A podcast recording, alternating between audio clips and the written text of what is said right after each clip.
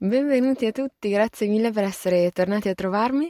Per chi mi ascolta per la prima volta, io sono Lucia Battistelli e questo è il Caffè della Paroliera, che è il mio podcast di riflessioni etimologiche e materiale semi-confidenziale.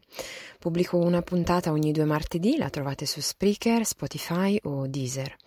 Se volete rimanere aggiornati potete seguirmi a Il Caffè della Paroliera su Facebook o Instagram e se volete invece contattarmi potete mandarmi una mail a il caffè della paroliera chiocciolaoutlook.it tutto attaccato, senza punti, senza accento sulla E del caffè.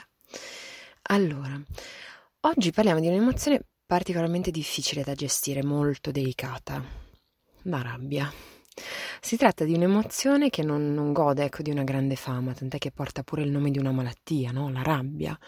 La rabbia, rabies, latino, era una malattia, è una malattia virale trasmessa dal morso di, di alcuni animali che comporta una gravissima encefalite, danneggia il sistema nervoso, il tutto accompagnato ecco, da manifestazioni violente di ira, di collera e comportamenti aggressivi e incontrollati, da qui il nome. La rabbia, quindi intesa come, come malattia, per capirci, viene anche chiamata un po' impropriamente idrofobia, perché sembra che nei soggetti rabbiosi ci sia un vero e proprio rifiuto del, dell'acqua. E ecco, per intenderci, penso che proprio i realizzatori di Lilo e Stitch, che tra l'altro, tra parentesi, è il mio cartone preferito, abbiano pensato proprio alla rabbia e all'idrofobia per rappresentare Stitch, perché effettivamente lui eh, si, ha degli impulsi rabbiosi improvvisi, soprattutto quando eh, entra in contatto con l'acqua. E ehm, non c'è solo la rabbia effettivamente ad indicare uno stato uh, emotivo uh, e una malattia insieme, ma anche altri termini come la stessa collera, perché se le togliamo una L, ne spostiamo l'accento, diventa colera. E non è un giochetto paraetimologico alla Isidoro di Siviglia, che Isidoro di Siviglia era questo bomber del VI secolo che, che, si divertiva a creare delle false etimologie e confondere gli studiosi, ecco, mm, ogni tanto ci azzeccava pure, ehm, ma in questo caso è vero, cioè effettivamente è la storia di questa parola, perché collera deriva da colera latino, a sua volta dedotto dal greco colera.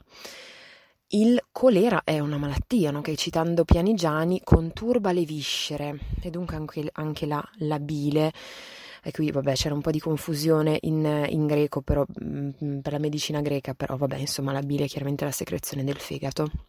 In greco veniva chiamata chole, ehm, con un'aspirazione che non riuscirò mai a fare, io la, la chi greca non la so pronunciare. allora, la collera dunque è, secondo questo significato, no, una commozione viscerale che determina una condizione patologica potenzialmente fatale o quantomeno ecco, gravemente nociva. E se l'altra volta abbiamo visto con sorpresa l'apparizione di qualcosa di qualcuno esterno a noi che ci coglie all'improvviso da fuori e supera la nostra portata, la rabbia invece è qualcosa di profondamente interno a noi Certo, nasce per forza di cose da un'interazione con l'ambiente circostante come tutte le altre emozioni, su questo siamo d'accordo. Ma quello che voglio dire è che eh, la rabbia è un'emozione che cresce e si alimenta delle nostre stesse viscere, disturba il nostro equilibrio dall'interno. Almeno questo è quello che sembrano suggerire queste due parole. Però, e c'è un grande però, si potrebbe pensare, no? Se un'emozione come la rabbia, no? È così nociva per l'essere umano, per la specie, perché si è conservata nel tempo? Perché se vogliamo ragionare in modo prettamente scientifico, la natura tende a conservare solo ciò che è utile. Il che, se pensiamo, è anche la stessa ragione per cui non tutti hanno i denti del giudizio. Non ci servono più altre due paia di denti, quindi possiamo farne tranquillamente a meno, no? E l'evoluzione, con i suoi lunghi e inesorabili tempi, sta pensando bene di non offrirceli più come corredo, come starter pack quando, quando veniamo al mondo. E meno male, aggiungo io, perché se penso a quanto sono stata male per l'accesso al dente del giudizio, mi viene da piangere solo a pensarci. Ma dettagli. Allora, dicevo, ma come mai quindi la rabbia si è conservata? La rabbia è necessaria. C'è chi dice che serva per garantirci la prevaricazione sugli altri, per assicurarci di poter avere la meglio. Io preferirei dire che ci serve senz'altro per far rispettare le nostre esigenze, le nostre convinzioni, ma in prima istanza ci serve come strumento conoscitivo di noi stessi e da ultimo anche come strumento creativo. Oh, per spiegarci, la rabbia ha origine no? quando c'è percezione di un'ingiustizia, di un torto commesso, è un segnale d'allarme, ci dice, oh guarda che, che qui non è stato fatto come si deve fare. E ehm, seconda cosa, capire ciò che mi fa indignare mi dice qualcosa su di me, sui miei valori, su ciò a cui do importanza nella mia vita e non tutti diamo importanza alle stesse cose ed è questa la ragione per cui sentiamo spesso dire ma dai, ma che te la sei presa? Cioè, spesso rimaniamo sorpresi, colpiti di fronte a un amico che magari si è arrabbiato per qualcosa che invece a noi non tocca. Ma già capire ciò che può farci arrabbiare è una gran cosa, ci aiuta a conoscerci meglio come ogni altra emozione. E c'è dell'altro, anche vedere ciò che fa arrabbiare gli altri ci fa capire molto su di loro. La rabbia quindi è senza dubbio, come tutte le altre emozioni primarie, uno strumento conoscitivo di sé e dell'altro che è imprescindibile. Terzo punto. La rabbia è foriera di creatività. Ma in che modo? Ora lo vediamo come al solito con, con le parole. In latino furor, che in italiano ha dato chiaramente furore, indicava uno stato d'animo sopraffatto da qualcosa, dunque sì una condizione di rabbia, di commozione eccessiva, ma attenzione, indicava anche l'ispirazione, il cosiddetto furore profetico. Quindi quel trasporto che induce qualcuno ad attingere a verità superiori e a comunicarle agli altri, Profeta è colui che parla per primo, che dice le cose in anticipo rispetto agli altri e la condizione profetica è accompagnata da questo, da questo furor, da una forte commozione interna che è eccessiva per definizione, ma ha tutto il buono dell'eccesso, ha la parte buona dell'eccesso. E io non penso sia un caso anche che il termine furor latino sia omonimo del verbo furor, furari latino, che vale invece rubare, sottrarre. Mi piace pensare che il furor sia una sottrazione di qualcosa. Il profeta sottrae la verità, come Prometeo sottrae il fuoco, e lo manifesta al genere umano. Poi abbiamo invece ira, ira è omonimo anche in latino e indica un breve furore, è più puntuale rispetto a rabbia e furore, più momentaneo, avviene in un preciso momento per precise e ben riconoscibili motivazioni. E ira è da collegare da collegare, da collegare scusatemi, secondo Pianigiani a oistros greco. Oistros in greco indicava il tafano cioè l'insetto, letteralmente il tafano, l'insetto no, la cui puntura altera l'equilibrio della bestia. Pianigiani dice insetto che pungendo fa entrare le bestie in furore. E qui ritorniamo quindi all'aspetto patologico, no? come anche in rabbia e collera. E in greco però questo oistros indicava oltre al tafano anche qualcosa di ben più piacevole, cioè la commozione del sentimento, ciò che spingeva i poeti a poetare. Se ci pensiamo bene, oistros è molto simile al nostro estro.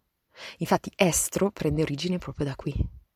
Ecco allora che una condizione di rabbia, di ira incontrollata diventa produttiva, fa qualcosa di buono. E per ragionare in termini letterari, l'ispirazione poetica non nasce da una sensazione di calma piatta, no? da un sentire piatto. C'è più bisogno di essere toccati da qualcosa per, per poterne scrivere. C'è bisogno di sentire tanto qualcosa, sia questa rabbia, amore, dolore. Abbiamo bisogno di eccesso di qualcosa per scrivere, per prendere in mano la penna e raccontare. Cantami, o diva del pelide Achille, l'ira funesta che infiniti addusse lutti agli Achei. Scrive Omero o chi per lui nell'incipit, nel proemio dell'Iliade. L'ira di Achille è la scintilla da cui scaturisce l'incendio dell'opera, la menis in greco, quell'ira cieca che però letterariamente permette ad Omero, chi per lui, di scrivere qualcosa, di partire col suo poema. O ancora, Dirò d'Orlando in un medesimo tratto, cosa non detta in prosa mai né in rima, che per amor venne in furore e matto, d'uom che si saggio era stimato prima. Ottava seconda, primo canto dell'Orlando Furioso. Addirittura qui la furia di Orlando è talmente protagonista da dare il nome all'opera. E spieghiamoci, ecco, quando per l'esame di letteratura italiana 2 abbiamo dovuto leggere integralmente il Furioso e la Gerusalemme liberata, sinceramente sono rimasta un po' confusa dal fatto che l'episodio di Orlando sia assolutamente minimale e marginale nell'economia dell'opera intera. Ariosto racconta di tutto, parla di maghi, di isole, di castelli, mostri fantastici, poi, poi però dedica pochissimo spazio alla furia di Orlando ma dedica i canti centrali e poi dà all'opera questo titolo quasi a dire questo è come dovete leggere tutta l'opera. In realtà io parlo di furia d'amore. Parlo, fuori di metafora, del mio amore pazzo per la Benucci. Poi era Alessandra Benucci, che era una gentildonna già sposata, di cui Ariosto era invaghito. Io parlo di me, di questa mia insana passione che non troverà né fine né risoluzione. Tutto il resto è una cornice, una bellissima cornice. Eppure, se non ci fosse stata questa, questa passione, possiamo pensare, non ci sarebbe stata questa bellissima cornice. Quindi l'amore, l'amore pazzo, folle, furioso, il furor amoris ha ispirato l'intera opera. Ariosto, in altre parole, ha preso la sua rabbia e ne ha fatto qualcosa di bello, ne ha fatto dell'arte. E per qualsiasi um, motivo la rabbia venga in noi stimolata ed accresciuta, dobbiamo sempre ragionare in questi termini. Cosa posso farci? Perché non è la rabbia in sé essere pericolosa, ma cosa me ne faccio di questa rabbia? Può essere rabbia distruttiva, tirar giù tutto quello che incontra, ma questo non fa che generare dolore, no? Sia nell'oggetto della distruzione che soprattutto nel soggetto della distruzione. Oppure può essere rabbia produttiva, costruttiva.